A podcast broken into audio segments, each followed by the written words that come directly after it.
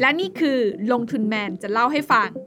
สนับสนุนโดยแอป Blockdit อยากได้ไอเดียใหม่ๆลองใช้ Blockdit เศรษฐกิจโลกเป็นอะไรวิกฤตครั้งใหม่ใกล้หรือยังลงทุนแมนจะเล่าให้ฟังไลฟ์วันนี้นะคะจะชวนทุกคนมา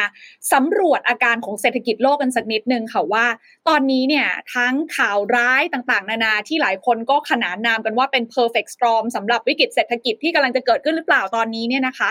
มันจริงๆแล้วน่ากลัวขนาดไหนนะคะแล้วความเชื่อมโยงต่อเรื่องของการคาดการณ์นะคะการลงทุนในอนาคตหลังจากนี้เราควรจะต้องมองประเด็นหรือว่าปัจจัยชี้วัดอะไรกันต่อดีนะคะวันนี้ทีน่าได้รับเกียรตินะคะจากกูรูผู้เชี่ยวชาญสาวสวยอีกหนึ่งท่านที่ได้โคจรมาเจอกับพี่ๆในไลฟ์ทุกท่านวันนี้อีกครั้งหนึ่งนะคะมาร่วมพูดคุยกันแบบสบายๆในค่ำคืนนี้กันนั่นก็คือดร.มิ่งขวัญทองพฤกษา Chief Economist จาก BBLAM นั่นเองพี่ขวัญสวัสดีค่ะ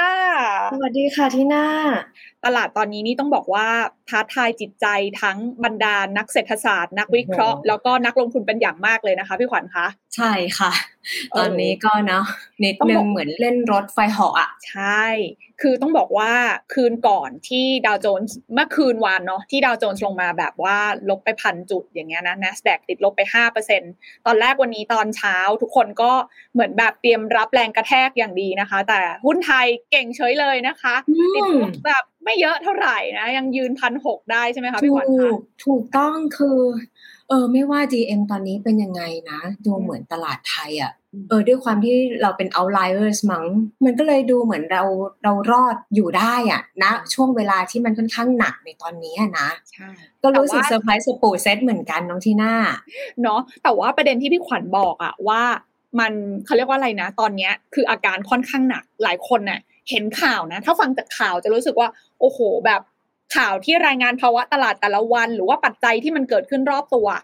มันดูเหมือนเรากำลังเข้าไปอยู่ในวิกฤตแล้วหรือเปล่าอันนี้คือคำถามส่วนใหญ่เลยประเด็นวันนี้ที่สำคัญก็เลยอยากชวนพี่ขวัญนะมาค่อยๆเรามาเป็นคุณหมอกันเนาะมาตรวจอาการเศรษฐกิจโลกกันนิดนึงว่าตอนนี้สรุปแล้วอ่ะเชื้อที่ติดอยู่อ่ะมันรุนแรงขนาดไหนแล้วอาการหลังจากนี้มันจะซุดหนักหรือว่ามันไม่ได้เป็นเชื้ออะไรรุนแรงหรอกเดี๋ยวมันก็ค่อยๆดีขึ้นแค่ตอนนี้มันโดนโรคแทรกซ้อนเยอะไปนิดนึงเพราะฉะนั้นเดี๋ยววันนี้ตลอดทั้ง1ชั่วโมงอยากชวนทุกคนนะคะที่ใครกำลังติดตามอยู่ตอนนี้นะบอกเลยว่าวันนี้ไม่เครียดอย่างที่หลายๆคนคิดเพราะว่าอยากให้ทุกคนเข้าใจไงในเหตุและผลนะคะว่ามันเกิดอะไรขึ้นกันบ้างจะได้เอาไปตัดสินใจลงทุนได้ถูกต้องและที่สำคัญเราอยากชวนทุกคนมาแบบ participate กับเราด้วยเนาะพี่ขวัญเราจะมีโพลนะคะระหว่างทางให้ร่วมสนุกกันด้วยนะคะเพราะฉะนั้นเข้ามาตั้งใจฟังร่วมทำโพลแล้วก็ร่วมถามคำถามกันได้งั้นวันนี้เรามาเริ่มต้นกันดีกว่าค่ะพี่ขวัญการสำรวจอาการเศรษฐกิจโลกตอนนี้สรุปแล้วว่าอาการหนักขนาดไหนแต่ละมุมของโลกมันเป็นยังไงมันเข้าใกล้วิกฤตเศรษฐกิจครั้งใหม่แล้วหรือยังคะพี่ขวัญก็จริงๆค่ะทางกองทุนบัวหลวงเนี่ยค่ะที่หน้าเรามีการจัดทำตัวคะแนนของเศรษฐกิจรายเดือนนะโดยที่เราใช้ตัวตอนโควิด -19 เป็นเบสอะค่ะแล้วเราก็จะติดตามตัวคะแนนไปในทุกเดือนว่าตัวคะแนนอันนี้เนี่ยในแต่ละประเทศเนี่ยเมื่อเทียบกับ6เดือนย้อนหลังเนี่ยแต่ละประเทศเป็นยังไงบ้างซึ่งณตอนนี้ค่ะที่หน้าตัวคะแนนที่เรา cover อยู่เนี่ยตัวประเทศสำคัญที่อยู่ใน coverage ของเราเนี่ยก็จะมีสหรัฐอเมริกามียุโรปค่ะญี่ปุ่นจีนอินเดียแล้วก็ประเทศไทยก็พี่จะขออนุญาตฉายสไลด์ขึ้นมาแล้วกันให้ทุกคนได้ดูว่าเอ๊ะตอนนี้เนี่ยคะแนนแต่ละประเทศเป็นยังไงแล้วบ้างนะคะตรงที่หน้าจอตรงนี้เนี่ยก็คงจะเห็นแล้วแหละว่ามันก็จะตาม coverage ที่ทางเราเนี่ยมีอยู่นะคะคะแนนที่เกิดขึ้นเนี่ยบวกหรือลบเนี่ยมันขึ้นอยู่กับว่า6เดือนย้อนหลังในแต่ละ category เลยนะที่เราcover เนี่ยไม่ว่าจะเป็นเศรษฐกิจในประเทศการใช้จ่ายการค้าปลีกการค้าระหว่างประเทศนะคะเสถียรภาพระหว่างประเทศนั่นก็คือดุลบัญชีเดินสะพัดแล้วก็สุขภาพของ financial markets นั่นก็คือเราใช้ stock index ของแต่ละประเทศเนี่ย represent เราเอาทั้งหมด6 category เนี่ยค่ะเอามา composite แล้วหาคะแนนสิ่งที่เห็นนะตอนนี้เลยถ้าเราตามกันดูไปด้วยกันที่น่าจะเห็นว่าคะแนนมันดีดขึ้นมาตอนช่วงก่อนโอไมครอนเห็นปะสหรัฐยุโรปนะคะแล้วก็จีนเนี่ยไม่น่าใช่แล้วไม่ได้ตามกันในส่วนของสหรัฐยุโรปซึ่งเป็นคนทำ QE เนี่ย จะเห็นนะตั้งแต่เดือนสิงหาดีดขึ้นมาได้แล้วมันมาหยุดแป๊บอยู่ตรงที่ประมาณตอนที่เราเจอตัว variant อันใหม่ที่หน้าแล้วหลังจากนั้นเนี่ยคะแนนมันค่อยๆไซด์เวย์ดาวน์อ่ะภาษาหุ้นเรียกว่าไซด์เวย์ดาวน์ซึ่งมันมาจากอะไรค่ะมันมาจากตัว sentiment ในเชิง financial market ด้วยว่ามันมีข่าวเข้ามาว่าเอ้ยดอกจะขึ้นแล้วตัวหุ้นมันเริ่มแบบมีตะกุกตะกักช่วงท้ายปีอ่ะไอ้ตรงนั้นเนี่ยมันเป็นคะแนนที่มาหักลบเนี่ยค่อนข้างเยอะแล้วนอกเหนือจากนั้นเนี่ยในแง่ของไอ้ความดีดสมัยตอนที่ได้เช็ค3ใบตอนที่ได้ตัว stimulus ตอนที่ได้สภาพคล่องในช่วงปี2020-2021เนี่ยพลังมันหายไปละดังนั้นเนี่ยตัวเศรษฐกิจมันก็เลยค่อยๆไซด์เวย์ดาวน์ลงมาเราเห็นแพทเทิร์นเนี่ยใกล้เคียงกันเลยค่ะที่หน้าระหว่างสหรัฐกับยุโรปญี่ปุ่นเนี่ยเรายกไว้เป็นข้อยกเว้นเพราะอะไรอยู่ในรีเจนลบตลอดยังไม่บวกเลยนะอันนี้มันมาจากส่วนหนึ่งที่ตัวเขาเองเนี่ยไม่สามารถที่จะคอนเทนโควิดได้สักครั้งหนึ่งแล้วมาเจอเคราะห์ซ้ำกรรมซัดในแง่ของมีโอไมครอนเข้ามาอีกนะคะมันก็เลยทำให้ตัวกิจกรรมเศรษฐกิจภายในประเทศเนี่ยมันดูไม่ค่อยดีเท่าไหร่ก็เลยยังอยู่ในแดนลบมาตลอดไม่หนำซ้ำเนี่ยยังเจอเรื่องประเด็นตัวนโยบายการเงินฉีกออกจากเฟดเห็นไหมที่เยนมันอ่อนมากๆเนี่ยค่ะมันก็เลยทำให้ตัวญี่ปุ่นเนี่ยมันอยู่ในแดนลบมาโดยตลอดยังไม่ recover กลับมานะคะมาดูทางเอเชียกันบ้างสิ่งที่เราเห็นเนี่ยคือจีนเนี่ยถ้าไม่นับช่วง December 2021นะจะเห็นความจีนเนี่ยจะมีความเศรษฐกิจยึกยักเป็นฟันปลามันยึกยักตามอะไรค่ะมันยึกยักตามบางครั้งเนี่ยก็ปิดท่าเรือบางครั้งเนี่ยก็ขอคอนเทนมี restriction มากขึ้น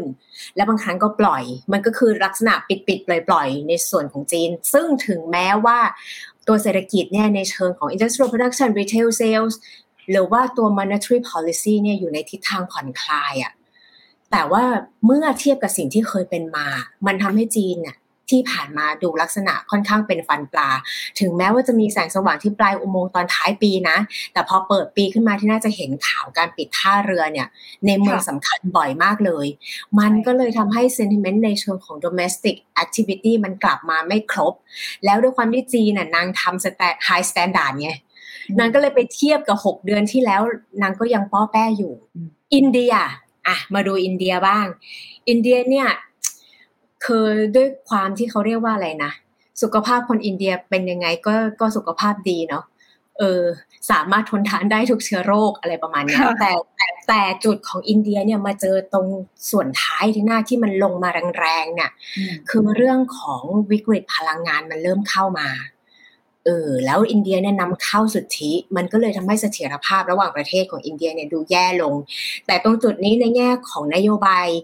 ในประเทศเนี่ยไม่ค่อยที่จะเฮิร์ตอินเดียเท่าไหร่ในแง่ของเซนติเมนต์หุ้นในช่วงปลายปีที่แล้วนะเพิ่งที่จะมาเฮิร์ตเซนติเมนต์หุ้นแล้วทำให้ Nifty เนี่ยวิ่งเป็นฟันปลาเนี่ยเอาช่วงตอนที่อินเดียมีท่าทีในเชิงการเมืองอะไปแอบหักหลังสหรัฐเบาๆคือไปแอบซื้อไอตัวน้ำมันเนี่ยจากรัสเซียตรงนั้นมันก็เลยทำให้ Nifty เนี่ยมันวิ่งถ้าดู Trading View ไปด้วยกันจะเห็น Nifty วิ่งขึ้นวิ่งลงไซด์เวย์มากแล้วก็ในแง่ของตัวเศรษฐกิจตัว Economic Activity เองค่ะตัว RBI หรือว่าตัวธนาคารกลางของอินเดียค่ะเพิ่งที่จะทำไอ้ตัว Secret Meeting เวลาประชุมค่อยประชุมตามกำหนดนะไอ้วันที่ประชุมลับเนี่ยขึ้นดอกแล้วไม่เหมือนแพทเทิร์นคนอื่นด้วยที่หน้าคนอื่นเขาจะขึ้น25ตังค์50ตังค์เจ๊ RBI นางขึ้น40ตังค์อ่ะคือขึ้น in between ประจำเลยเวลามี emergency meeting อะค่ะมันก็เลยทำให้ภาพอินเดียเนี่ย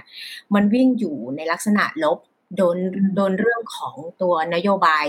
ดอกเบี้ยนโยบายขาขึ้นด้วยแล้วอีกคนนึงค่ะในส่วนที่ผ่านมาเนี่ยก่อนที่จะเจอโควิดOmicron เนี่ยตัวเศรษฐกิจจะเห็นนะว่าปีที่แล้วเนี่ยดูแย่มากเลยแต่ด้วยความที่ฐานต่ำอ่ะปีนี้กลับโอเคซะงั้นเรามีความป้อแป้ของเราไปได้อ่ะแล้วท้ายสุดนะถ้าเอายุโรปออกนะดูแล้วเหมือนเราเอาท์เพอร์ฟอร์มกว่าคนอื่นที่หน้า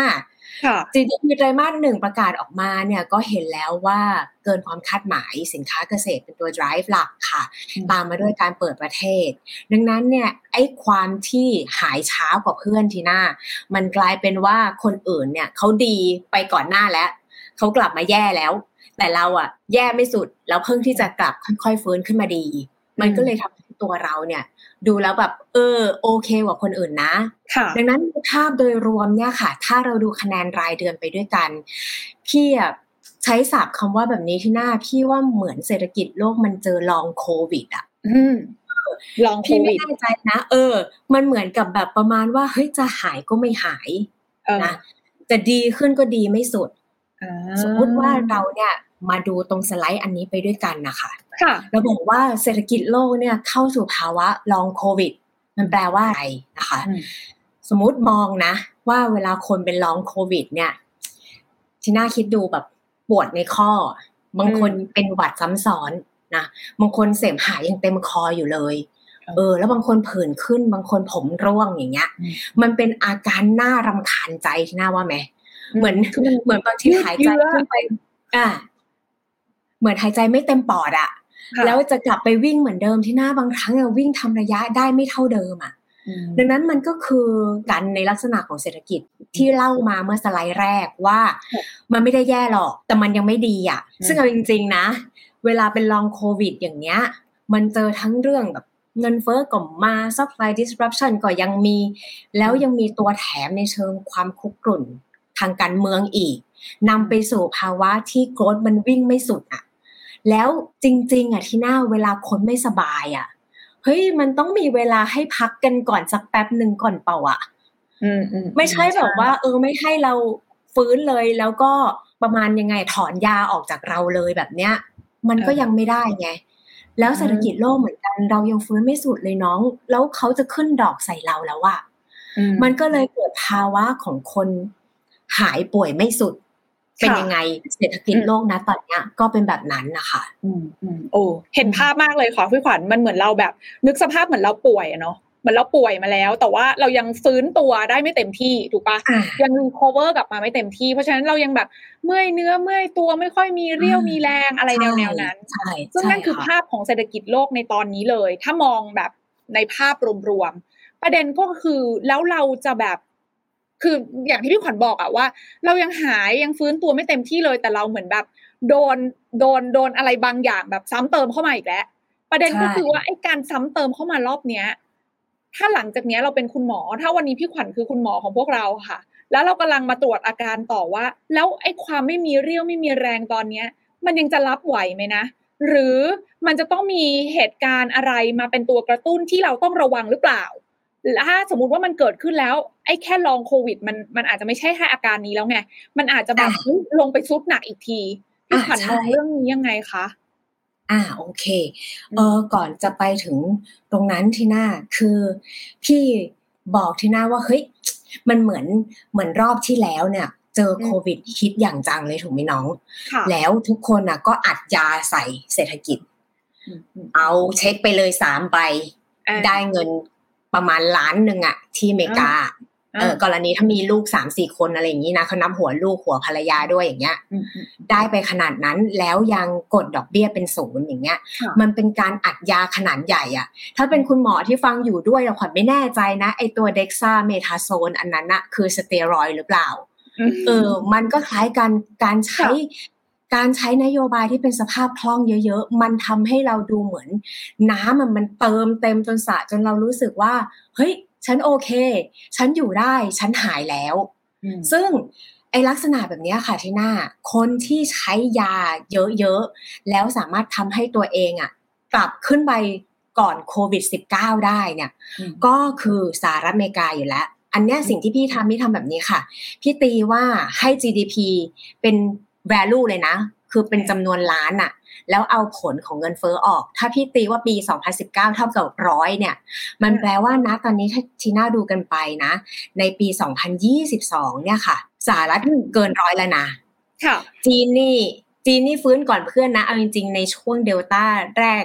ที่คอนเทนได้ไม่น่าใช่เดลต้ามั้งอีก variant นึงอ่ะที่คอนเทนได้จีนก็วิ่งไปก่อนเลยแล้วก็ตามมาด้วยอินเดียเนี่ยขึ้นมาแต่ว่าคนอื่นเนี่ยในเชิงของประมาณว่ากลับไปก่อนโควิดได้หรือยังเนี่ยมันก็จะมีอย่างพี่ไทยเนี่ยยังไม่ได้พี่ญี่ปุ่นเนี่ยยังไม่ได้แล้วของ EU เนี่ยก็จะปริ่มๆ2019ซึ่งพอมาย้อน ตรงเนี้ยทีน่ามันทำให้เราเห็นว่าเธอต่อให้เธอใช้ไอ้ตัวสเตียรอยด์มากน้อยแค่ไหนเนี่ยมันก็จะได้สำหรับบางประเทศที่มีหน้าตักทางการเงินมากๆ แต่ว่าที่ทีน่าถามมาว่าเฮ้ยพี่ขวัญสมมติคนเป็นโควิดขึ้นมาหรือเป็นลองโควิดขึ้นมาในลักษณะเศรษฐกิจโลกอ่ะถ้ามันจะต้องทริกเกอร์พาร์ทใดพาร์ทหนึ่งของเศรษฐกิจโลกอ่ะตรงไหนที่น่ากังวลที่มาที่พาร์ทที่2ของกราฟอันนี้ค่ะพี่ตัด net export ออกไปนะเพราะพี่มองว่า export กับ import อ่ะบวกลบกันแล้วพี่ถือว่าเจ้าที่เอาไอ้ตัว domestic factor มาคุยกันละกันถ้าเราเห็นเนี่ยค่ะตัว consumption ในสไลด์หน้าที่3เนี่ยตัวแท่งสีน้ำเงินที่ทุกคนเนี่ยใช้เป็นตัวผลักดัน GDP อ่ะก็คือการบริโภคภายในประเทศดังนั้นถ้าจะต้องมีอะไรมากระแทกเศรษฐกิจแรงๆแล้วไปปะกันแหมที่ consumption เนี่ยพี่ถือว่าจะเป็นเรื่องใหญ่เพราะว่ามันกินสัดส่วนของปริมาณเศรษฐกิจแต่ละประเทศค่อนข้างมากค่ะเพราะฉะนั้นก็คือจับตาเรื่องของการบริโภคภายในประเทศซึ่งก่อนหน้านี้อย่างอเมริกาเองอ่ะเขาก็ดูเหมือนมีเรื่องของการบริโภคเนี่ยค้ำยันเขาอยู่ถูกไหมพี่ขวัญถูกซึ่งพอพี่ถามพอทุกคนฟังเนี่ยบอกว่าเฮ้ย consumption consumption ประกอบด้วยอะไรล่ะจะบอกว่า private consumption เนี่ยมันมี universe ของมันมากกว่านั้นนะทีน่าเราพูดถึงเรื่องการบริโภคอย่างเงี้ยค่ะมันมีอะไรแวดล้อมการบริโภคบ้างค่ะการจ้างงานมีงานทำเป้าช่วงโควิดได้เงินมา1,000,000แล้วรู้สึกว่าชีวิตอยากเป็นอิสรภาพทางการเงินอยู่ดีๆไม่ทำงานแล้วเราคิดว่าตัวเองอยู่ได้นี่คือสิ่งที่คนหลายๆคนคิดในช่วงที่เกิดโควิดเนาะโดยเฉพาะชาวอเมริกันน่ะเพราะเหมือนกับแบบว่าอยู่ดีๆก็ได้เงินมาเราต้องลองหาอิสรภาพทางชีวิตดูก่อนไหมไม่อยากทำงานในนิวยอร์กซิตี้หรือชิคาโกแล้วแบบเนี้ยไม่ทำงานออกจากตลาดแรงงานไปเลยก็มีอันแรกคือ employment ค่ะอันที่2ค่ะอะไรอีกล่ะที่จะมากระทบ consumption ได้ดอกเบี้ยดีคนเราเนี่ยเวลาใช้จ่ายเงินที่น่าใช้ได้2ทางใช้เงินตัวเองกับใช้เงินเพื่อนใช้เงินเพื่อนคืออะไรค่ะใช้เงินเพื่อนคือไปกู้แบงค์ค่ะเวลาใช้เงินเพื่อนก็คือไปหาที่แบงค์แล้วขอสินเชื่อมาค่ะเวลาขอสินเชื่อมาค่ะมันตามมาด้วยดอกเบี้ยไงคุณได้บ้านคุณได้รถตอนนั้นคุณบอกคุณได้ประมาณ1,000,000คุณไปซื้อบ้านครึ่งนึงคุณซื้อรถครึ่งนึงคุณก็เข้าสู่การเป็นหนี้ละเมื่อไหร่ก็ตามที่ดอกเบี้ยขึ้นคุณลำบากถูกไหมดอกเบี้ย 2% คุณเอาอยู่เวลาเขาต้องการมาขายสินเชื่อคุณเขาบอกว่า 0% 6 เดือนแรกคุณนึกว่า 0% ทั้งชีวิตหรอไม่ใช่นะ Mortgage rate เนี่ยหรือว่า Mortgage loan เนี่ยเทอมมัน30ปีนะไม่ได้คุยกันที่ 0% 6 เดือนแรกนะตัวเอง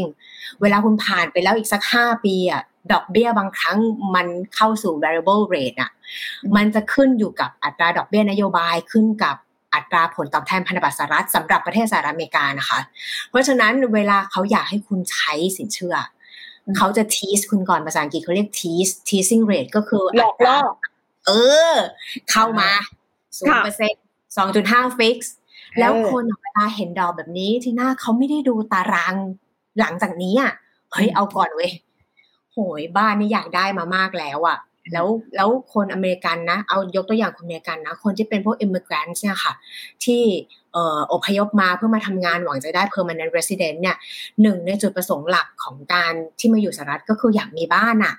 แล้วในช่วงตอนโน้นนะโควิด -19 นะ QE เนี่ยหรือว่านโยบายการเงินผ่อนคลายเนี่ยไม่ได้มีแค่กดดอกต่ำกับทำ QE นะทุกคนเขาออกมาอีก9แพ็กเกจนะตัวเองก็แพ็กเกจนั้นคืออะไรค่ะมันจะมีการให้สินเชื่อด้วย2แพ็กเกจเขาเรียกว่า Main Street Lending Program มั้งแล้วมันก็จะมี Paycheck Protection Program อีกอันนึงอ่ะเป็นลักษณะของการที่จะให้คนอ่ะสามารถ obtain สินเชื่อได้ง่ายขึ้นสำหรับธุรกิจขนาดเล็กมากๆแล้วนอกจากนั้นนะที่น่าอีก7โปรแกรมที่เราอาจจะลืมไปแล้วนะคือการตั้งโต๊ะตึงตราสารทุกรูปแบบใครมีปัญหาวางโต๊ะเลย7โต๊ะเอามาเติงเอาเงินไปดังนั้นมันก็เลยเป็นเหตุผลว่าทำไมในช่วง QE รอบล่าสุดเนี่ยมันดูบวม เมื่อเทียบกับ QE 1 QE 2 QE 3 เพราะว่านอกเหนือจาก QE และดอกเบี้ยเป็นศูนย์แล้วค่ะเขาตามมาด้วยแพ็กเกจการช่วยเหลืออีก9แพ็กเกจซึ่งแต่ละแพ็กเกจเนี่ยมันอยู่ในหลักแสนล้าน US ดอลลาร์ที่น่าแล้วบางอันน่ะไม่มีลิมิตชีวิตเกิน100ด้วยดังนั้นเล่าไปตั้งนานแปลว่าในช่วงนั้นน่ะเขาดึงดอกต่ำเขาล่อมาใช้สินเชื่อแต่ว่าพอดอกมันขึ้นที่หน้าตรงเนี้ยนอกเหนือจากคนบางคนที่ได้เช็คไป3ครั้งได้เงินไปเยอะๆจะไปซื้อรถซื้อบ้านแล้วบางครั้งเอาตัวเองเข้าไปสู่ตลาดการลงทุนแบบใหม่ด้วยนะคริปโตแล้วคริปโตถูกโค้ด against อะไรagainst US dollar ตอนนั้น US dollar ต่ำร้อยทำยังไงก็ขึ้นถูกป่ะแต่ตอนเนี้ยเขาเอาดอกขึ้นใส่คุณเป็นไงล่ะทำไงไม่ต้องถามรู้กันอยู่น้ำตามันตกเข้าไปข้างในแบบอย่างเงี้ยหัวเราะทั้งน้ำตาตอนนี้เวลาเมื่อก่อนแอบแบบว่าถามใครเฮ้ยเล่นคริปโตเปล่าอะไรนู่นนี่นั่นเดี๋ยวนี้ไม่มีใครกล้าตอบยิ้มพูดเบาๆต้องถามพูดเบาๆก็เจ็บแล้วอะไรอย่างเงี้ยเพราะฉะนั้นเวลาขึ้นดอกอย่างเงี้ยที่น่ามันกระทบ wealth ด้วยถูกไหมคะ wealth ของเราอยู่ในตั้งหลายรูปแบบแล้วตอนนี้มันเข้ามาสู่วิถีการลงทุนแบบใหม่ขึ้นดอกไม่กระทบหรอกระทบอยู่แล้วแล้วท้ายสุดนะไอ้ตัวเนี้ยตัว import เนี่ยมันมีการลิงก์อยู่กับ consumption โดยเฉพาะอย่างยิ่งประเทศที่ผลิตอะไรเองก็ไม่ได้แล้วมีแรงบริโภคสูงมากต้องนำเข้า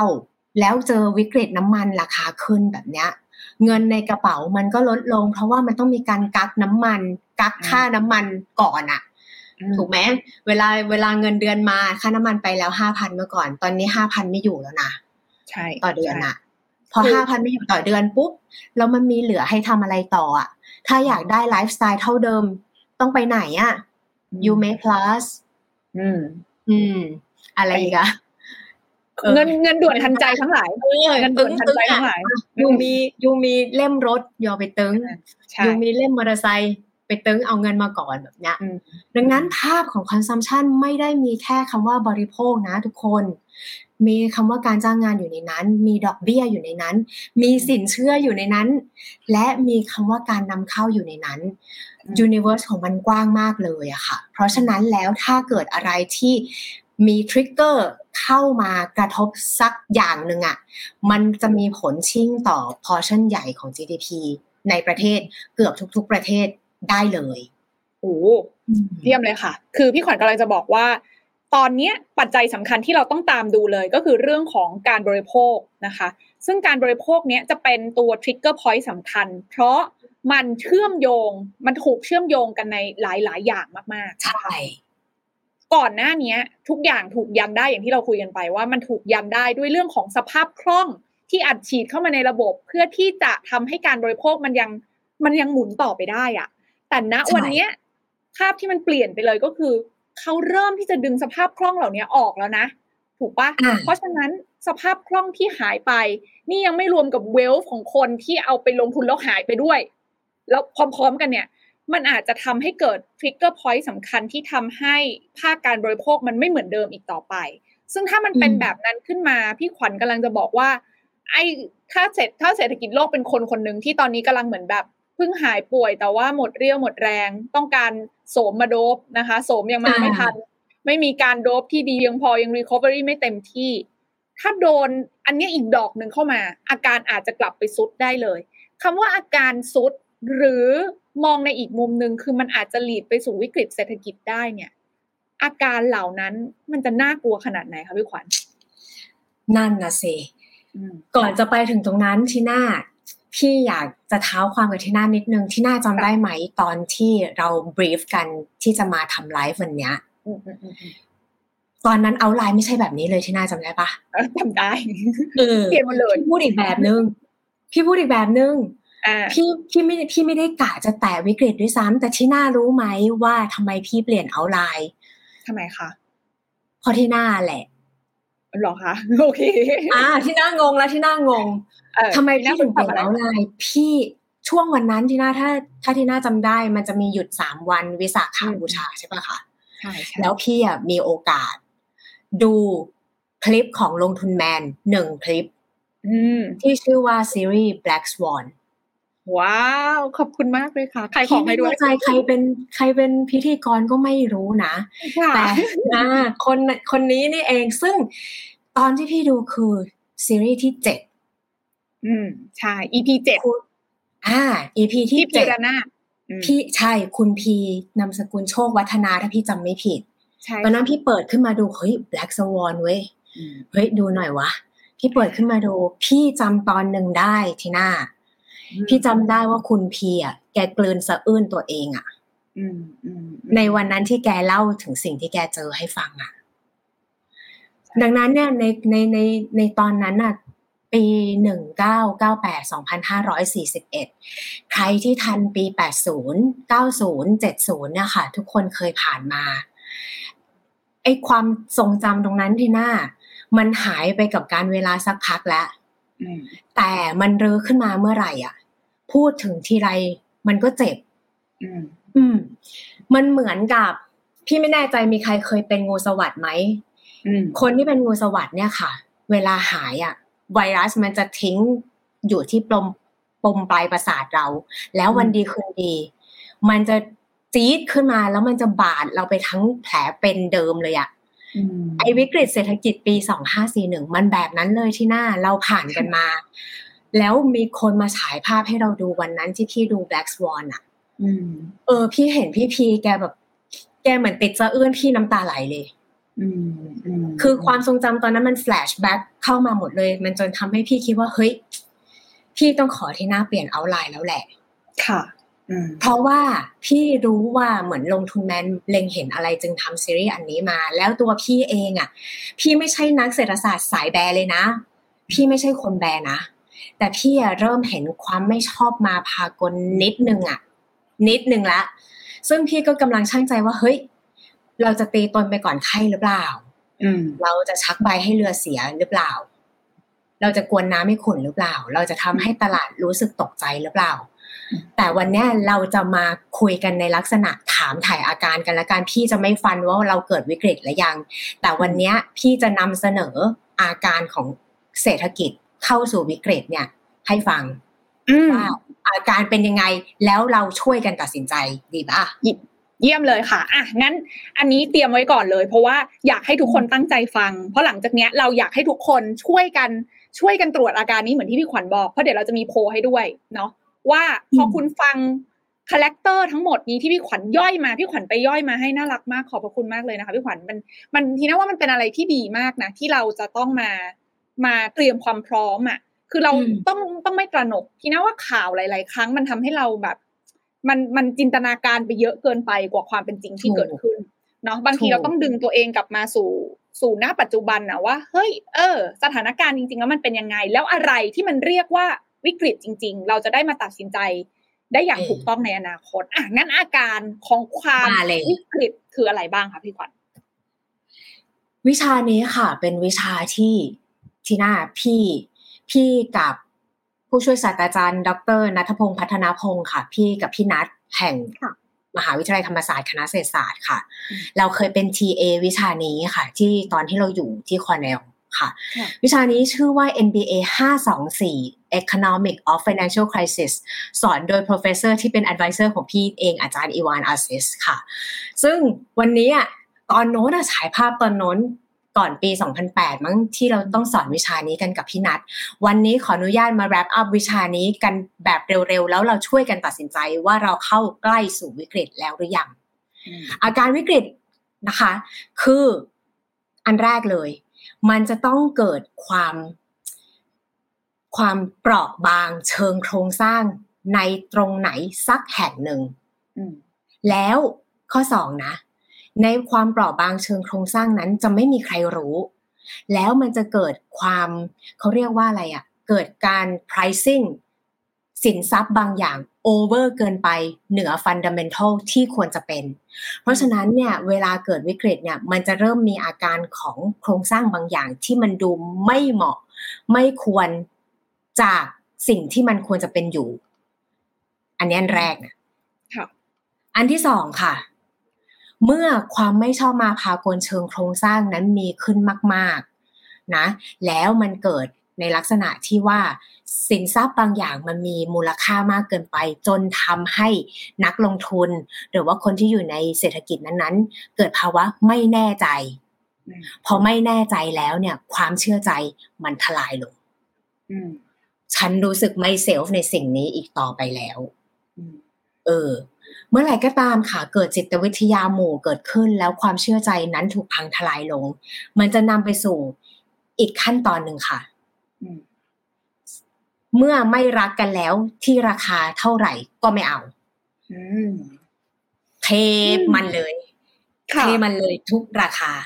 เกิดภาวะ bear market bear market ก็คือภาวะที่ตลาดสินทรัพย์ใดก็ตามราคาตกต่ำลง 20% จากพีคเดิมแล้วท้ายสุดนะเมื่อเกิด bear market เกิดขึ้นเกิดการ sell at any price เกิดขึ้นแล้วมันไปกระทบ wealth คุณไปกระทบความมั่งคั่งคุณไปกระทบชีวิตคุณไปกระทบกับครอบครัวคุณคนบางคนพี่เคยได้ยินนะจากเพื่อนสมัยปริญญาตรีเขาบอกว่า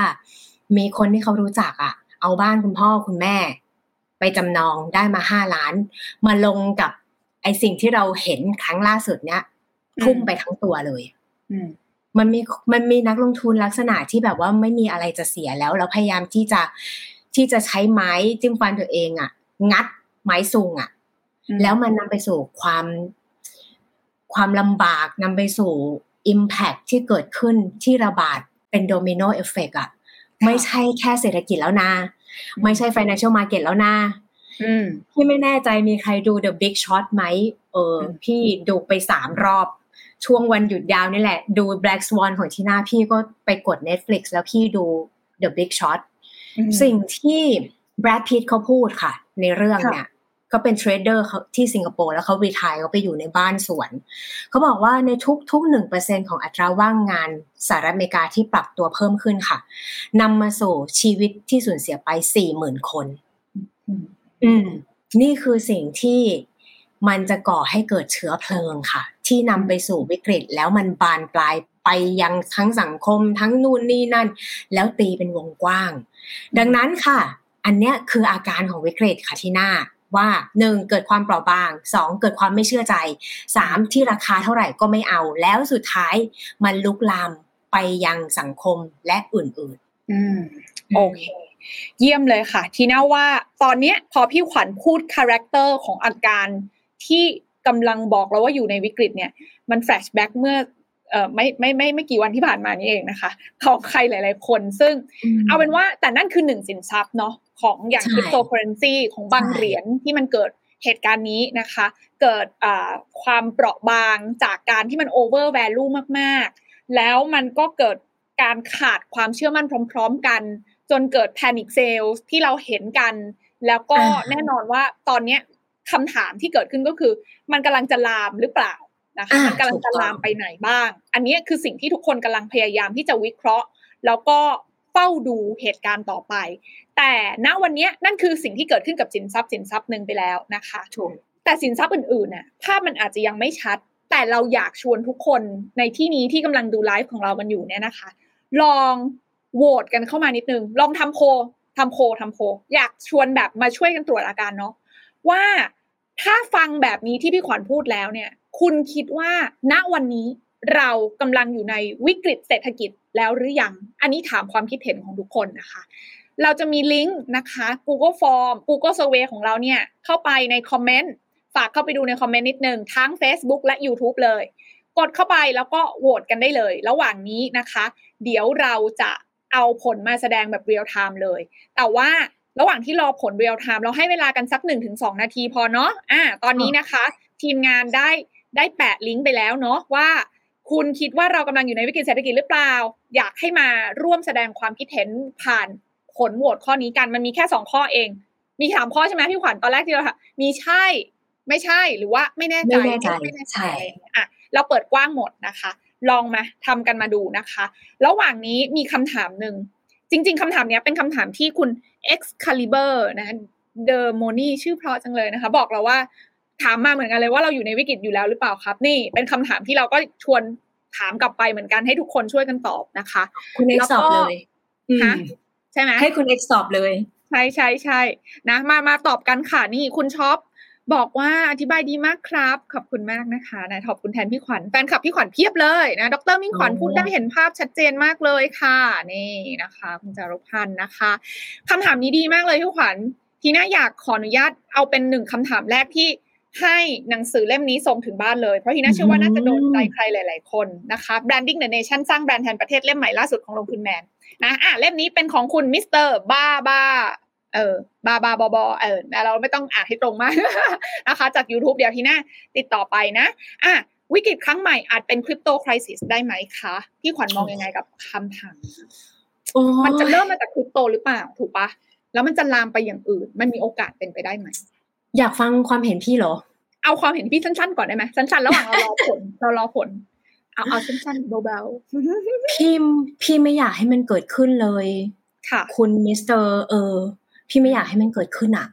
จริงๆถามพี่ว่ามันจะเกิดขึ้นได้ไหมส่วนหนึ่งที่เป็นส่วนสำคัญที่เป็นเชื้อเพลิงที่ก่อให้เกิดวิกฤตค่ะมันคือจิตวิทยาของคุณนั่นแหละจิตวิทยานักลงทุนสำคัญมากนะคะตราบใดก็ตามที่คุณมั่นใจอะราคาเท่าไหร่คุณก็ไปแต่เมื่อไหร่ก็ตามคุณไม่มั่นใจแล้วอะแล้วคุณไม่มั่นใจกันทุกคนอะคุณก็จะไม่เอามันเพราะฉะนั้นเนี่ยไครซิสจะเกิดขึ้นหรือเปล่ามันขึ้นอยู่กับเราทุกคนค่ะเหมือนไม่ตอบเนาะใช่เหมือนไม่ตอบเท่าไหร่แต่ว่ามันเป็นสิ่งที่พี่ไม่สามารถอ่านใจคนอื่นได้อะแต่พี่บอกแบบนี้พี่เล่าให้ฟังคุณมิสเตอร์บาบอพี่เคยอยู่ในวันที่เกิดไครซิสคุณรู้ไหมวันนั้นอ่ะเป็นวันที่เหมือนฟ้ามันตกลงมาใส่หน้าโดยที่คุณไม่รู้นะว่ามันจะเกิดวันนั้นจนกว่าคุณจะเจอวันนั้นด้วยตัวเองมีวันนึงค่ะพี่ย้อนความไปเลยเล่าระหว่างที่ทำเซอร์เวย์เนาะพี่ย้อนวันไปปี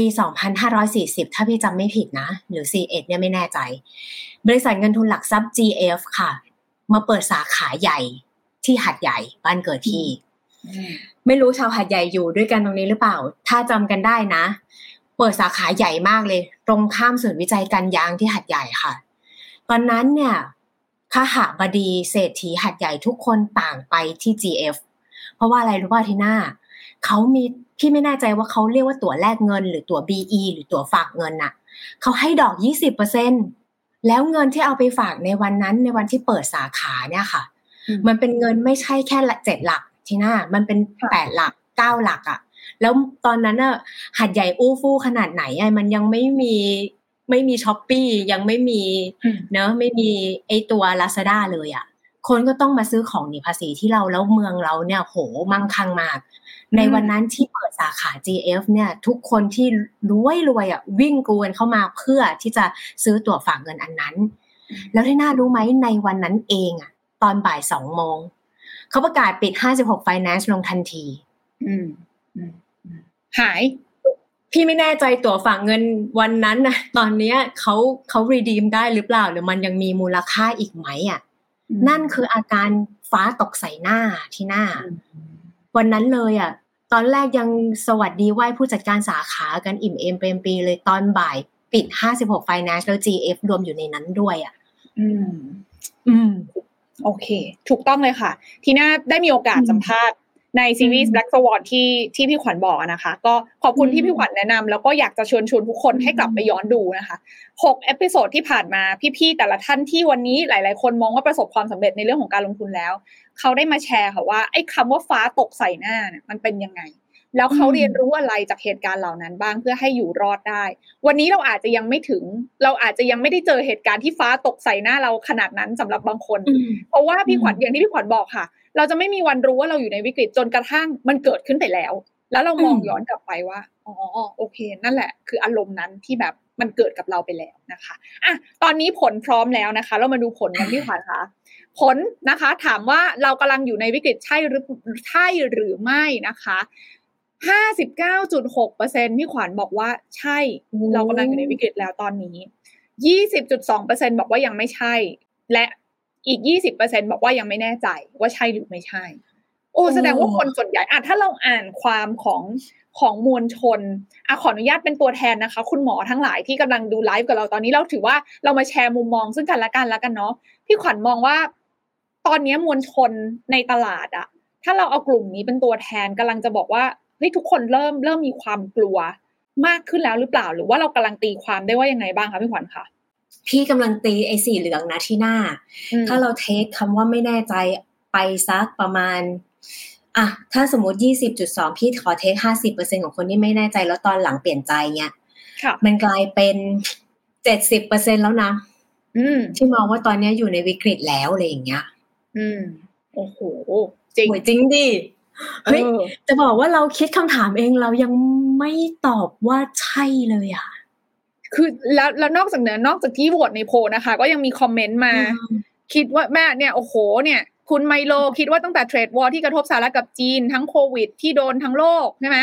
นะรัสเซียยูเครนกระทบยุโรปอัตราเงินเฟ้อนะคะจาก10กว่าปีที่ผ่านมาคิดว่าน่าจะอยู่ในวิกฤตแล้วครับนะคะใช่อันนี้เห็นด้วยกับคุณไมโลมากเพียงแต่ว่าตอนนั้นเรากดอาการด้วยการใช้นโยบายอะค่ะอัดเข้าไปก่อนเวลาเป็นโรคอะไรแล้วเหมือนแบบเม็ดเลือดขาวมันจะสู้แล้วมันจะออกหนองออกอะไรเงี้ยเขาก็จะเอาสเตียรอยด์อัดเข้าไปไม่ให้เกิดอาการอ่ะมันก็เลยกลายเป็นเหมือนกับที่คุณไมโลบอกมันเกิดอาการสะสมอาการมาเรื่อยๆเรื่อยๆเนาะแต่พี่ขออนุญาตแชร์แบบนี้นะคุณไมโลด้วยทีหน้าด้วยนะวิกฤตในแต่ละครั้งเนี่ยค่ะมันจะมีไทมิ่งในการที่จะ recover ไม่เหมือนกันนะมันเป็นยังไงทีหน้ามันขึ้นอยู่กับว่าคนที่ก่อให้เกิดวิกฤตนั้นน่ะเป็นใครค่ะถ้าที่น่าจำได้ตอนปี 2008 อันนี้แฟลชแบ็กไปล่าสุดเลยซับไพรม์มอร์เกจไครซิสเสาร์อาทิตย์นี้ถ้ายังไม่ได้อยากจะไปไหนอยากให้กด Netflix แล้วดู The Big Short แล้วเราดูไปด้วยกันพี่สปอยก่อนนิดนึงจุดอ่อนของ subprime mortgage crisis ก็คือการที่สถาบันการเงินและธนาคารพาณิชย์ของสหรัฐอเมริกาเนี่ยค่ะเอาตัวเองเข้าไปอยู่ในภาวะสุ่มเสี่ยงด้วยการออก product บางอย่างที่มันดูไม่สมเหตุสมผลแล้วเอา rating agency มาช่วย cover ให้ rating มันดูดีแล้วก็เลยขายได้ซึ่งคนที่ก่อให้เกิดปัญหานั้นน่ะคือสถาบันการเงินและธนาคารพาณิชย์เวลาเกิดวิกฤตในช่วงนั้นที่น่าจะสังเกตได้ว่าเฟดเข้ามาเลยทันทีแล้วออกนโยบายแบบผ่อนคลายไม่มีเงื่อนไขภาษา economics เขาเรียกว่า unconventional monetary policy คือนโยบายการเงินที่ไม่ใช่แบบดั้งเดิมอ่ะเพราะว่าอะไรค่ะป่านนงสอนพี่ตอนที่แกยังอยู่บัวหลวงตอนนี้แกเกษียณละจะบอกว่า Federal Reserve เนี่ยถูกตั้งขึ้นมาจาก5แบงค์ใหญ่แล้วถ้าพี่จำไม่ผิดนะแล้วแต่ละชื่อแบงค์เนี่ยถ้าพูดชื่อออกไปอยู่จะรู้ว่ามันเป็นแบบ Jewish หน่อยๆอ่ะไอ้ตอนนั้นที่ตั้งเฟดขึ้นเนี่ยเพื่อที่จะให้เฟดช่วย facilitate transaction ของธนาคารพาณิชย์ในตอนนั้นแต่ว่าตอนหลังเนี่ยก็มีการออกพรบมาคุ้มครองตัวเฟดแล้วก็ให้เฟดเนี่ยกลายเป็นสถาบันที่อยู่ under กฎหมายไปซึ่งด้วยความตั้งต้นมันเป็นแบบนี้ที่หน้าดังนั้นเนี่ยเมื่อสถาบันการเงินเกิดเจ๊งมันก็จะเกิดคำว่า too big to fail เกิดขึ้นอ่ะใหญ่เกินไปที่จะล้มดังนั้นเฟดเลยต้องอุ้มโดยไม่มีเงื่อนไขค่ะปิดเลยแล้วก็ปล่อยสภาพคล่องออกไปแล้วก็มีการล้างบัญชีต่อกันนี่คือสิ่งที่สหรัฐเขาช่วยเหลือกันในตอนนั้นเพราะว่าแบงก์เป็นคนทำเจ๊งเองใช่ปะย้อนกลับไปปี1998ตอนที่เราเป็นต้นเหตุต้มยำกุ้งไครซิสค่ะตอนนั้นเนี่ยมันเป็นไม่ใช่เรื่องของซับไพรม์มอร์เกจแล้วแต่มันเป็นเรื่องของการที่เราทำนโยบายการเงินแบบทำให้อัตราแลกเปลี่ยนมันคงที่25บาทแล้วตัว fundamental เชิง economics เราไม่ได้ซาวหรือว่าไม่ได้แข็งแกร่งขนาดนั้นมี hedge fund เจ้าหนึ่งนำโดยคุณจอร์จโซรอสเห็นตรงนี้ขึ้นเลยมีการ attack ค่าเงินบาทในขณะเดียวกันก็เกิดการเก็งกำไรในกลุ่มอสังหาริมทรัพย์ของประเทศไทยด้วยมันก็เลยทำให้โครงสร้างเราไม่แข็งแรงพอที่จะรองรับ25บาทต่อดอลลาร์ได้ท้ายที่สุดแล้วเงินบาทแตกกระสานซ่านกระเซ็นสิ่งที่สหรัฐทำกับเราค่ะเขาไม่ได้ช่วยเราแบบธนาคารพาณิชย์นะคะเขาทำไงรู้ไหมเขาบินมาที่ทำได้เป็นผู้ชายตัวเล็กๆคนอเมริกันใส่แว่นกลมๆคนนั้นชื่อสแตนลีย์ฟิชเชอร์หรือเปล่าพี่ไม่แน่ใจมาพร้อมกระเป๋าเจมส์บอนด์สีดำแล้วเอาแพ็กเกจที่เป็นสัญญาผูกมัดอัดใส่เรา เอาเงินไป$20 billionหรือไปทำ terms and condition ของการแก้ไขปัญหาเศรษฐกิจมานี่พูดแล้วของมันขึ้นนะเพราะว่าอะไรรู้ป่ะบังคับให้รัดเข็มขัดทางการคลังนะบังคับให้ตั้ง AMC ขึ้นมาเพื่อบริหารจัดการหนี้เสียแล้วท้ายสุดคนที่ซื้อหนี้เสียของเราไปก็คือนักลงทุนต่างประเทศนะมีการทำ FIDF หรือปลส.เกิดขึ้นเพื่อมีการโยกย้ายสินทรัพย์นี่เน่านี่ไม่เน่าต้องมีการจัดแจงกันไปแล้วท้ายสุดนะไม่ได้ให้อิสรภาพทางการเงินกับเราได้มากขนาดนั้นนะเพราะฉะนั้นตอบคำถามคือ crisis แต่ละอย่างมันจบลงยังไงมันขึ้นอยู่ว่าคุณเป็นคนของเฟดหรือเปล่าอ่ะถ้าคุณไม่ใช่เขาก็จะมาด้วยความช่วยเหลือแบบใจร้ายอ่ะแล้วเกาหลีใต้เจอวิกฤตเศรษฐกิจใกล้เคียงกับเราค่ะเขาได้ terms and condition ดีมากค่ะค่ะเห็นแล้วยังว่าในความเปราะบางเชิงเศรษฐกิจมันมีการเมืองซ่อนอยู่นะเนาะมันเชื่อมโยงกันจริงๆนะคะข้างหลังมันอาจจะมีอะไรมากกว่าที่เราเห็นในเลเยอร์แรกใช่ใช่เนาะอ่ะแต่ทีนี้ถ้าเราเห็นละว่าณตอนนี้สิ่งที่เราอย่างที่พี่ขวัญบอกเนาะว่ามันจะต้องจับตาดูอะไรกันบ้างเนาะตอนนี้เรายังไม่ฟันธงแล้วกันว่ามันใช่หรือมันไม่ใช่แต่แค่ว่าพี่ขวัญบอกให้วิธีสังเกตอาการนะคะอย่างที่บอกมันอาจจะเกิดกับบางสินทรัพย์และในสินทรัพย์นั้นมันมีบางประเภทที่มันเกิดไปแล้วเนาะแต่ว่ามันกำลังจะลามปามหรือเปล่าแล้วมันจะเชื่อมโยงหรือไม่เรากำลังจะไปถึงจุดนั้นหรือยังอะไรที่จะเป็นตัวบอกเราบ้างอันนี้ทีน่าว่ามันเป็นสิ่งที่เราน่าจะต้องเรียนรู้ต่อเนาะที่ขวัญว่าเราจะพอมองอะไรเป็นแบบเรียกว่าเป็น leading indicator ก็ได้อะได้ณวันนี้ที่เราคุยกันเนี่ยค่ะตอนที่เราติดตามข้อมูลเศรษฐกิจมาเนี่ยเราไม่ได้ฟันนะพี่ไม่บอกนะว่าเราเข้าวิกฤตแล้วนะแต่เมื่อกี้โพลมันโชว์เนอะแต่ถ้าเกิดบอกว่ามันมีความไม่ชอบมาพากลมันมีปัญหาซ่อนอยู่หรือเปล่าพี่กำลังบอกว่าเฮ้ยถ้าเรารู้ปัญหานะเราสามารถแก้ไขปัญหาได้ไปแล้วครึ่งนึงของปัญหานะสิ่งที่พี่อยากโชว์แบบนี้ค่ะอย่างที่พี่บอกว่าเศรษฐกิจมันมาพร้อมอาการป้อแป้ในเชิงเหมือนเป็นลองโควิดนะแล้วสิ่งที่สองที่เกิดขึ้นในปีนี้ค่ะอยู่ดีๆก็มีสงครามมี geopolitical conflicts เกิดขึ้นมากมายเลยซึ่งไอ้ตัวนี้เนี่ยมันนำไปสู่การปรับตัวขึ้นอย่างรุนแรงของราคาน้ำมันน่ะซึ่งจริงๆถ้าพี่คิดนะว่าน้ำมันขึ้นเงินเฟ้อขึ้นถ้าอยู่สวนลูกศรไปด้วยการยุติสงครามก็จบแล้วถูกปะใช่แต่สหรัฐไม่ได้ทำแบบนั้นน่ะเขาดึงตาคนนี้เข้ามานั่นแปลว่าอะไรความไม่ชอบมาพากลอันที่หนึ่งก็คือคุณแก้ไขปัญหาไม่ตรงสาเหตุอ่ะแล้วมันทำให้เกิดอะไรรู้ป่ะนะตอนนี้นะมีอยู่แค่2ศัพท์เท่านั้นนะที่ตลาด financial market market ดูแล้วเราต้องเข้าไปดู Bloomberg ทุกเช้าอ่ะว่าตอนนี้จะพูดอะไรต่อเงินเฟ้ออยู่ที่เท่าไหร่พี่ตั้งคำถามอีกทีนึงพี่ถามว่าการขึ้นอัตราดอกเบี้ยขึ้นไปเยอะๆเนี่ยมันแก้ไขปัญหาน้ำมันขึ้นราคาได้จริงหรอพี่เรียน Monetary Economics อาจารย์พานุพงศ์กับอาจารย์พรกมลเป็นคนสอนพี่ที่ธรรมศาสตร์นะซึ่งเด็กเศรษฐศาสตร์ที่จบทุกคนต้องรู้อ่ะว่านโยบายในเชิงของการดำเนินนโยบายการเงินดอกเบี้ยไม่สามารถแท็กเกิลเงินเฟ้อที่มาจากฝั่งอุปทานได้อ่ะซึ่งที่น่านางคนนี้นางก็รู้นางเพรสคอนด้วยนางเพรสคอนเพียงแต่เราไม่พิกอัพประโยคที่นางพูดขึ้นมาเท่านั้นเองนางพูดบอกว่าอุปกรณ์หรือ monetary policy tool ที่นางมีอยู่สามารถแท็กเกิลเงินเฟ้อฝั่งดีมานด์ได้เท่านั้นนางเป็นคนพูดเองนะค่ะแล้วแต่นางก็บอกว่าแต่ไอก็จะทำทุกวิถีทางนี่แหละเพื่อที่จะแท็กเกิลเงินเฟ้อให้ได้นั่นแปลว่านางยอมรับเองว่าสิ่งที่นางทำอ่ะมันสวนขาแล้วถ้าเกิดว่าจะแก้ไขให้ตรงปัญหาอยู่ก็แค่ยุติสงครามอ่ะ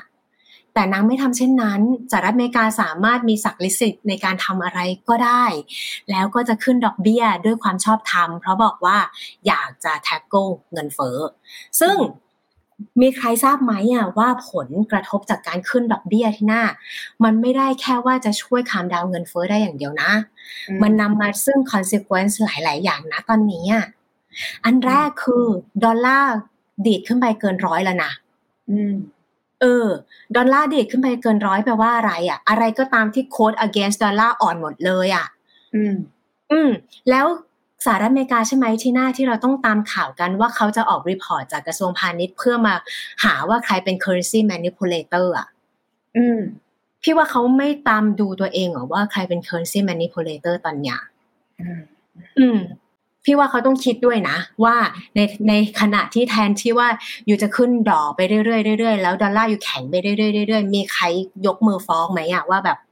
เฮ้ย US อยู่ขึ้นดอกมากไปแล้วอ่ะสกุลเงินไออ่อนไปอ่ะก็ไม่มีใครกล้าฟ้องแต่สหรัฐอเมริกาสามารถว่าคนอื่นได้อันนี้แรก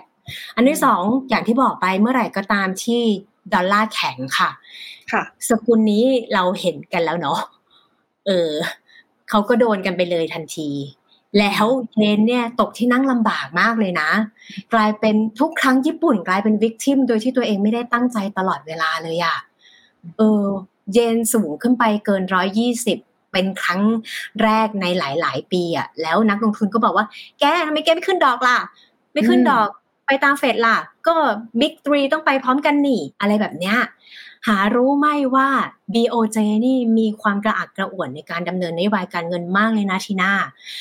พี่คิดว่าทีน่าทราบว่า BOJ เนี่ยเขาดำเนินนโยบายดอกเบี้ยติดลบใช่ปะดังนั้นเนี่ยคนที่ถือ JGB เนี่ยค่ะเขาไม่ได้คูปองนะ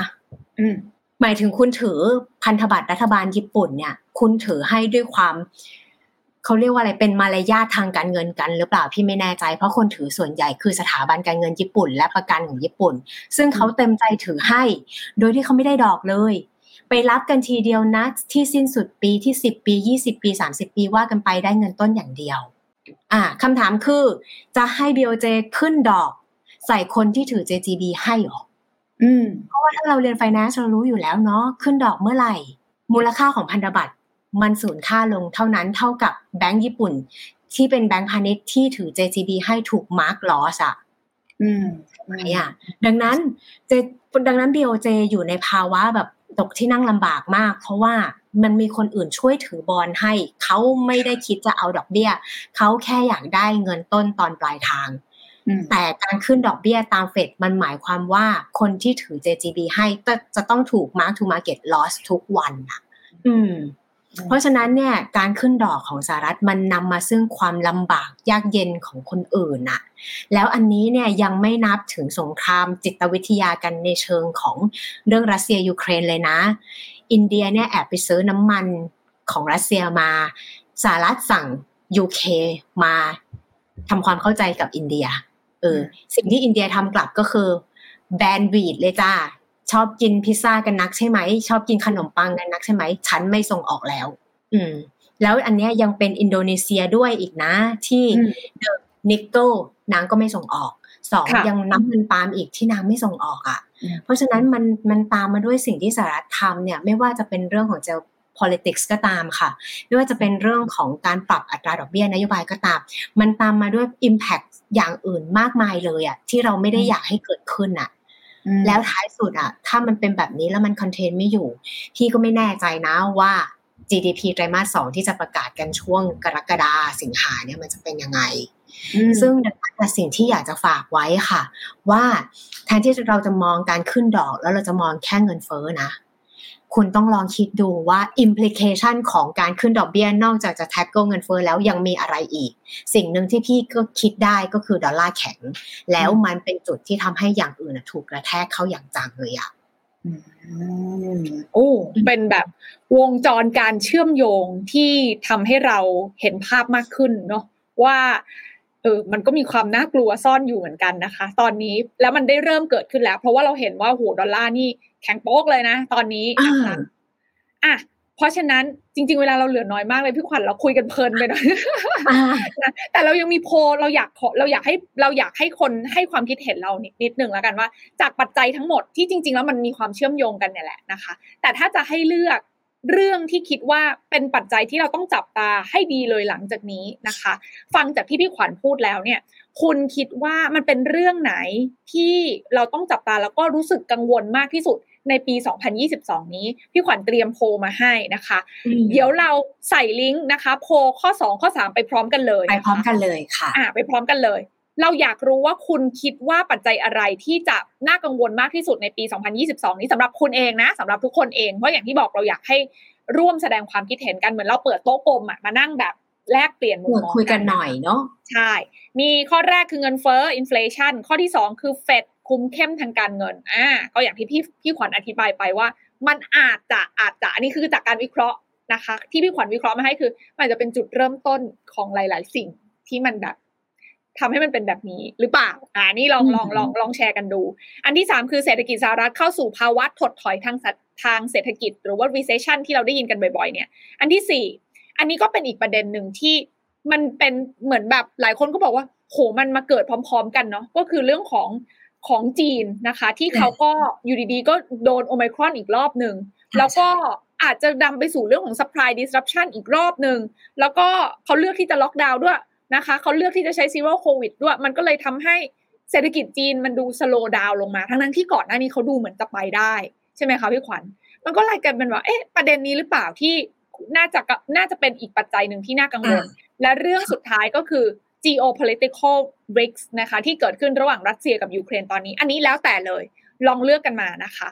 และคำถามต่อมาก็คือขอรู้ไปด้วยพร้อมๆกันละกันว่าคนที่เข้ามาทำโพลเนี่ยตอนนี้คุณลงทุนอะไรอยู่บ้างนะสินทรัพย์ที่ถืออยู่หรือว่าพอละ base cash ก่อนเลยตอนนี้กลัว นะคะเอาแบบถือเงินสดหรือว่าถือ safe asset ให้รู้สึกปลอดภัยไว้ก่อนอันนี้ลองนำเสนอเข้ามากันละกันเนาะเราเปิดข้อความนะคะจริงๆต้องบอกว่าเนี่ยมีคอมเมนต์เข้ามานะคะพี่ขวัญบอกว่าคุณสุวัฒนีบอกว่าพี่ขวัญอธิบายได้เห็นภาพและเข้าใจง่ายมากมีประโยชน์มากๆเลยค่ะขอบคุณนะคะโอเคระหว่างนี้ค่ะทีหน้ามี1ท่านที่รู้สึกว่าคำถามนี้ดีนะคะแล้วก็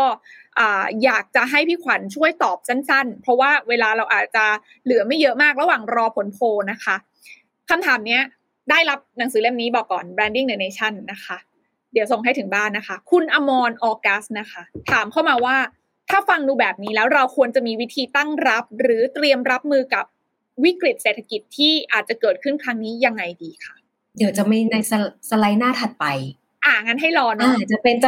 ป็นคำตอบที่เตรียมเอาไว้ให้เลยโอเคตอนท้ายแต่บอกไว้ก่อนระหว่างรอผลโพลว่าได้หนังสือเล่มนี้นะคะขอบพระคุณมากเลยยินดีด้วยนะคะเล่มนะจ๊ะตอนนี้นะคะผลโพลเราพร้อมแล้วหรือยังเอ่ยถ้าพร้อมแล้วไหนโชว์ขึ้นมาให้ดูหน่อยสิคะว่าคุณผู้ชมเราตอนนี้เนี่ยเห็นว่าอย่างไรกันบ้างนะคะสำหรับเรื่องของสิ่งที่เป็นปัจจัยน่ากังวลระหว่างรวบรวมผลโพลนะคะตอนนี้คือจริงๆเราใช้การทำแบบแมนนวลนิดนึงขออภัยด้วยนะคะปัจจัยที่คิดว่าคนส่วนใหญ่ที่ดูเราแล้วร่วมตอบผลโพลมาตอนนี้กังวลมากที่สุดนี่ยังขยับอยู่เลยนะคะเงินเฟ้อค่ะพี่ขวัญ inflation นะคะอันที่2คือ geopolitical risk โอเคค่ะและอันที่3คือเรื่องของเศรษฐกิจสหรัฐใช่เรื่อง US สุดท้ายจีนใช่แล้วก็จีนพี่ขวัญมองยังไงดีคะมองว่าตีน้ำเงินกับแดงรวมกันคือเรื่องเดียวกันที่หน้าก็จะเป็นเรื่องที่อยู่ในความสนใจณขณะนี้ค่ะเรื่องเฟดจะคุมเงินเฟ้อยังไงโอเคเนาะเพราะฉะนั้นก็ถ้าฟังจากที่พี่ขวัญวิเคราะห์ให้ฟังมันก็คือมันดูเหมือนเป็นปัจจัยที่มีน้ำหนักมากนะเพราะว่ามันสามารถส่งผลต่อเนื่องในหลายๆอย่างถูกไหมคะพี่ขวัญโอเคงั้นขออนุญาตดูโพอันถัดมาดูผลของคำตอบที่ถามไปนิดนึงค่ะว่าตอนนี้ลงทุนอะไรกันอยู่บ้างนะคะส่วนใหญ่เป็นเงินฝากกับหุ้นไทยพี่ขวัญค่ะแล้วโอ้โห 43.5% เป็นคริปโตโอ้ my god เราตีความยังไงดีคะพี่ขวัญคะตรงนี้พี่มองว่าอันแรกนะเท่าที่พี่ทราบจากคนที่เล่น T-Flex เนี่ยที่ตอนนี้มีน้อยเนี่ยเพราะเขาบอกว่าตอนนี้ liquidity ไม่มีเลยทีหน้า คนย้ายเข้ามาตลาดคริปโตกันหมดมันก็เลยทำให้คนที่เล่น TFX เนี่ยเข้ามาอยู่ในคริปโตเคอเรนซีกันอันนี้อันแรกที่เป็น observation ที่พอทราบนะว่าเ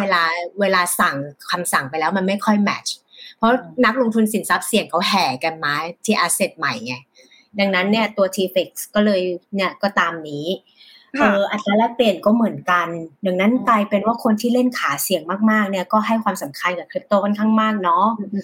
เหมือนเป็นโปรไฟล์เป็นคาแรคเตอร์โปรไฟล์เดียวกันเนาะเป็นกลุ่มนักลงทุนกลุ่มคล้ายๆกันส่วนที่น่าสนใจนะส่วนที่น่าสนใจคืออีกสเปกตรัมนึงที่น่าคนที่รับความเสี่ยงได้ต่ำเนี่ยค่ะ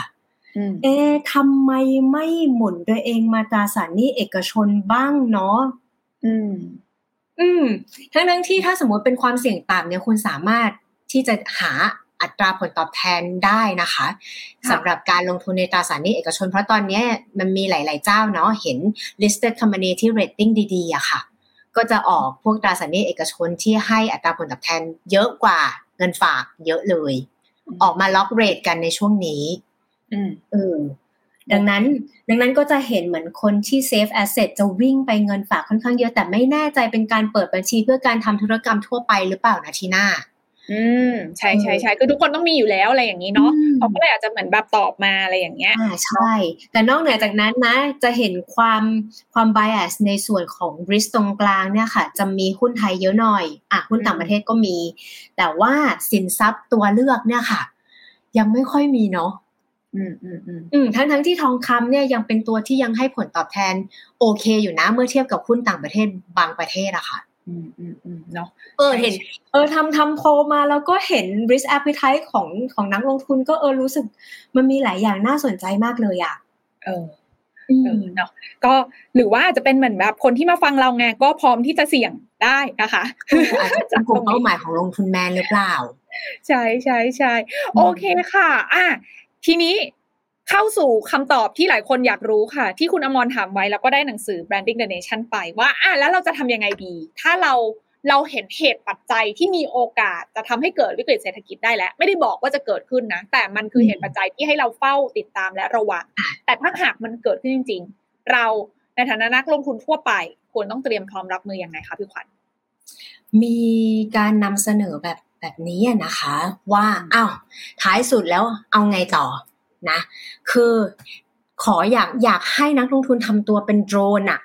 วิ่งขึ้นข้างบนลงมาคุณจะรู้ว่า macroeconomic factors นะเวลานี้มันไม่ได้ผลต่อการตัดสินใจในเชิงการลงทุนอีกแล้วอะเพราะว่าอะไรรู้เปล่าเพราะว่าตอนนี้ macro econ มันกลายเป็น noise ที่ถูก clouded by geopolitical factors ไปแล้วเรียบร้อยถ้าคุณจะอยากอาศัยคำพูดของเฟดนะปีที่แล้วพี่ยังบอกว่าถ้าเฟดพูดร้ายให้เข้าถูกปะแต่ปีนี้ถ้าทำแบบเดิมนะที่หน้ามันจะกลายเป็นเจ้าอ่ะ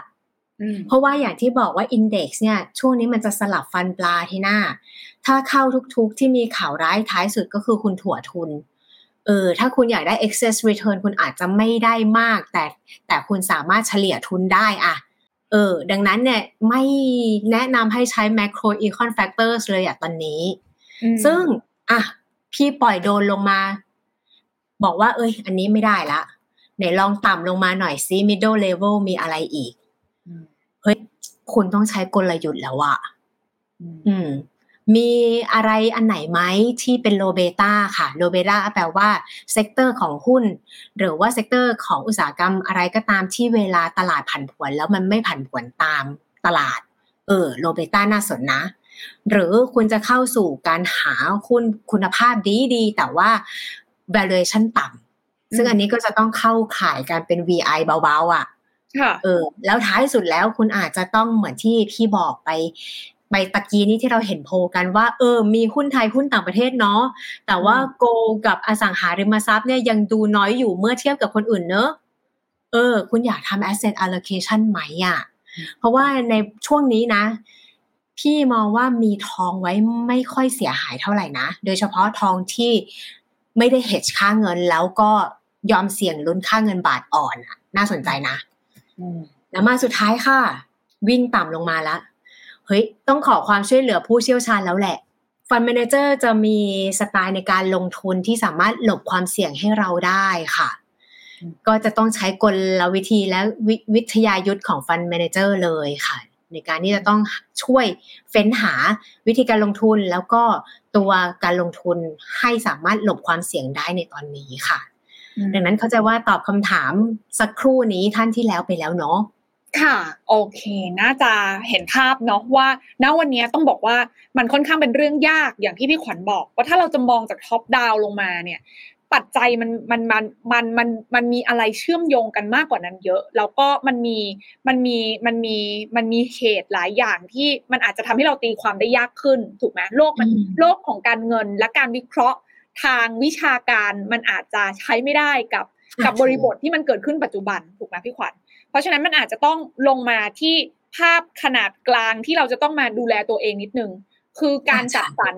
asset allocation ให้เหมาะสมเพื่อที่จะรองรับแรงกระแทกที่อาจจะเกิดขึ้นได้ซึ่งเราไม่รู้หรอกว่ามันจะเยอะจะน้อยขนาดไหนเพราะมันอาจจะมีแบบอุ๊ยดูเหมือนจะแรงมากเลยแต่เดี๋ยวถ้าสมมติมันมีเครื่องมือหรือว่ามันมีแฟกเตอร์อะไรเข้ามาใหม่ๆมันอาจจะไม่ได้แรงอย่างที่คิดก็ได้หรือมันอาจจะดูแบบเหมือนจะดีแล้วใช่มั้ยพี่ขวัญแต่มันอาจจะเกิดแบบblack swan อะไรบางอย่างเข้ามาเหมือนกับที่เคยเกิดขึ้นมันก็เราก็ต้องเตรียมความพร้อมในเรื่องของการทำ asset allocation ให้ดีและไส้ในที่พี่ขวัญบอกว่าและจะดียิ่งไปกว่านั้นถ้าในกรณีที่เรารู้ตัวแล้วว่าเฮ้ยเราอาจจะไม่ได้มีความเชี่ยวชาญพอเราไปหาผู้เชี่ยวชาญที่เขาติดตามสถานการณ์อย่างใกล้ชิดและช่วยให้เราสามารถปรับพอร์ตได้อย่างเหมาะสมไวกว่าเราเข้าใจได้ดีกว่าเราอันนี้ก็น่าจะเป็นตัวช่วยได้เพื่อที่จะให้เราข้ามผ่านไซเคิลของความแบบของความป่วยไปได้ถูกป่ะของความแบบไม่มีเลี้ยวไม่มีแรงไม่รู้จะเอายังไงกันดีเนาะป้อแปะนะคะก็น่าจะเป็นคำตอบที่ทำให้ทุกคนเนี่ยพอมีทางเนาะว่าจะไปต่อกันยังไงหลังจากนี้นะคะก็ขอบพระคุณพี่ขวัญมากๆเลยวันนี้สนุกสนานมากนะคะที่มาร่วมพูดคุยกันนี่มีแต่คนบอกว่าแบบฟังสนุกมากเลยนะคะได้ความรู้นี่แอบโชว์นิดนึงแอบโชว์คอมเมนต์นิดนึงนะคะฟังสนุกนะคะขอบคุณมากเห็นภาพเลยนะคะผู้โอเคค่ะคุณอมรนะคะมีหลายคนบอกว่าสนุกและได้ความรู้มากครับขอบคุณนะครับนี่นะคะก็ขอบคุณทุกท่านเลยนะคะวันนี้ก็มีคนคอมเมนต์เข้ามาคุยกับเราเยอะแยะมากมายอาจจะอ่านได้ไม่หมดนะคะก็มาร่วมสนุกกันละกันแบบนี้ก็อย่างที่บอกว่าเราอยากให้มันเป็นเซสชั่นของการแบบแชร์ริ่งเนาะตอนนี้สถานการณ์เครียดอยู่แล้วถือว่าชวนมาคุยกับพวกเราค่ำวันพฤหัสแบบนี้นะคะวันนี้ขอบพระคุณมากๆเลยนะคะสำหรับใครที่มาร่วมติดตามกันขอบคุณพี่ขวัญด้วยแล้วก็สำหรับใครที่อยากจะหาข้อมูลเรื่องของมุมมองของพี่ขวัญเพิ่มเติมก็สามารถเข้าไปติดตามได้ที่ทางบลจ.บัวหลวงหรือว่า BBLAM นะคะในทุกช่องทางมีเดียพี่ขวัญก็ให้ความรู้กันเป็นประจำอยู่แล้วเนาะวันนี้ขอบคุณมากเลยนะคะขอบคุณค่ะแล้วกลับมาติดตามลงทุนแมนจะไลฟ์ฟังไลฟ์กันใหม่โอกาสหน้าวันนี้กู๊ดไนท์ราตรีสวัสดิ์แล้วก็ขอให้หลับฝันดีในทุกๆการลงทุนละกันเนาะตอนนี้ต้องทำใจเย็นๆนะคะแล้วก็ติดตามข้อมูลอย่างใกล้ชิดด้วยก็ฝากติดตามลงทุนแมนได้ทุกช่องทางวันนี้ทีน่าและพี่ขวัญลาทุกท่านไปก่อนสวัสดีค่ะกดติดตามลงทุนแมนพอดแคสต์ได้ทุกช่องทางทั้ง Spotify SoundCloud Apple Podcast Podbean และ Blockdit